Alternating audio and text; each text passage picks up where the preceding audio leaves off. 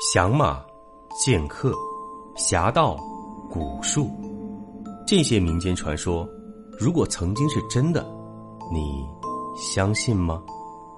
欢迎收听《明清异闻录》，主播挑灵秀，带您走进神秘诡谲、曲折离奇的民间志怪传说。本节目由喜马拉雅独家播出。今天的故事来自一位朋友的分享，故事的主角是这位朋友钱老板的经历。这位老板姓牛，开了一家很大的公司，我们称他为牛总吧。这天晚上啊，牛总的心情极度的不好，他在下楼买烟时，一边打电话一边骂街，在电话那头和他对骂的是牛总夫人。听到这儿，您可能会想啊，是不是牛总犯了什么错误？对不起，他老婆被牛总夫人抓了个现行呢。其实啊，要说牛总这个人呢，的确有不少小毛病，比如脾气比较暴躁，但是在私德方面，也就是俗称的私生活方面，牛总是做的极其优秀。当时是二零零二年，牛总公司的市值已经近五千万了，他每年从公司获得的净利润啊，大概在三百到四百万。你想一想。在那个年代，这个收入那是极其有钱了吧？像他这样的有钱人呢，就说不包小三，出去应酬一下，喝个花酒，发生点一夜风流之类的事情啊，那是司空见惯，太平常了。但奇怪的是，牛总从来没有过，一次都没有。而且啊，只要平时工作不忙，他绝对尽量回家。什么朋友之间约个酒，去个酒吧。或者呢，传个饭局之类的，牛总几乎从来不参与。然而，就是这么顾家的一个男人，他的老婆居然出轨了。原来啊，牛夫人总是嫌弃牛总没文化。牛夫人自己是当年极其少见的大学本科生，而牛总的文化只是初中毕业而已。他们俩是自由恋爱。不过前几年，牛夫人参加一次大学同学会。得知初恋情人刚刚丧偶，满怀的柔情立刻无法抑制，于是他就出轨了。而且最过分的是，牛夫人出轨出的明目张胆，牛总被他气得都住院了，他依旧丝毫不知收敛。但是为什么两人不肯离婚呢？因为牛夫人要求牛总净身出户，把财产全给他。牛总当然不同意了，这份家业是他打拼回来的。分给牛夫人一半就已经不错了，想都拿走那可绝对不行。于是乎，两人就分居了。牛总每天呢就在公司睡觉，他倒不太担心老婆玩出圈毕竟儿子已经上高二了，母子俩都在家里居住，在儿子面前啊，老婆总得顾忌点颜面。哦，对了，顺便说一句啊，儿子呢是向着牛总的，毕竟没有哪个小孩会希望父母离婚。回到故事开头，牛总打电话，他这天呢是烟抽没了，下楼来烟酒店买包烟。下楼的时候，牛夫人打电话来，要他赶紧签离婚协议。两人在电话里大吵了一架，牛总气呼呼挂了电话，也不想回公司了，打算找一哥们儿去喝两杯消消气儿。他和一个朋友约好了，去地下停车场把车开出来，出来时要走过一条小巷子，这条小巷子。就在牛总公司写字楼的侧面，白天还好，是一条普通的小路。到了晚上啊，两边摆了无数的小摊子，自发形成了夜市。好多人呢，在这个地方过夜生活，得闹到凌晨三四点钟才散去。牛总本来不愿意走这条路的，但是和哥们约定的饭馆走这条路是最近的。于是乎，这两百多米的小路，他得慢慢蹭着走，小心翼翼的注意。不要碰到路旁的行人和小摊子。牛总预计啊，两百多米的路开车得七八分钟，可是刚走了三分之一不到，忽然他的车被人拦下来了。拦住他的是个老头，六十多岁，一身酒气。他站在车前，拍着车前脸，大呼小叫的让牛总赶紧下来。牛总一见，气呼呼的下来了，问他怎么着。老头说啊。牛总的车压他脚了，要赔钱。各位，这是明目张胆的碰瓷儿啊！本来车钱是一个人都没有的，牛总本来就一肚子火气，当场两人就吵了起来。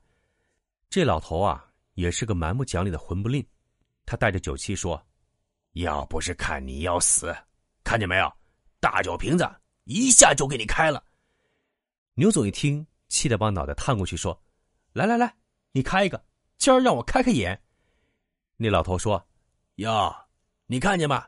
就这儿，就这儿，下个月就来大口子。”说着，伸出油乎乎的手去摸牛总的后脑勺。牛总呢是个秃子，最恨别人摸他脑袋，他一下把老头的手打开：“洗手了吗？你乱摸什么呢？”老头却不服气：“摸摸怎么了？回头那女的还拿刀劈你呢。”听了这句没头没脑的话。牛总有点奇怪了，他突然想起来，和老婆吵架时，老婆说了好几次要拿刀劈了牛总。当然，这只是气话，说说而已。可奇怪的是，面前这个老头怎么也说这话？这时，牛总的声音低了下去，他问道：“老先生，什么女的？”那老头说：“什么女的？你媳妇儿，就下个月的事儿。”牛总觉得更加不可思议。的确，最近老婆逼得非常紧，说初恋急着结婚，让他赶紧签字离婚。看来这老头不是个普通人。牛总先软了下来，老头也就顺坡下驴，听牛总说要请他喝一杯，于是也就不闹不要钱了。牛总赶紧把车开出路口，找地方停下，给哥们打个电话说公司有急事去不了了。回头来，又找了那老头。老头已经在一个烧烤摊旁坐下了，要了一箱啤酒，几个凉菜。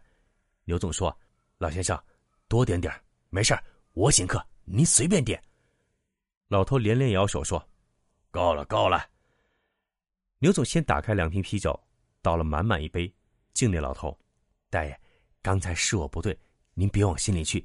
我敬您一个，您随意，我干了。”老头连说好说，也干了一杯。几杯酒下肚，两人攀谈起来。牛总就问道：“大爷，您说看我要出事儿，什么事儿啊？”老头没有直接回答，让牛总把左手伸出去给他看看。牛总明白了，这是要看手相啊。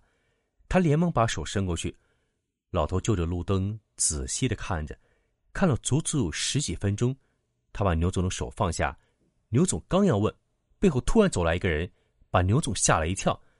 原来啊，是烧烤摊老板送烤串来，不知怎么的，脚下一滑，油腻的烤串全蹭在了牛总的衣服上。牛总刚要发作，被老头劝住了。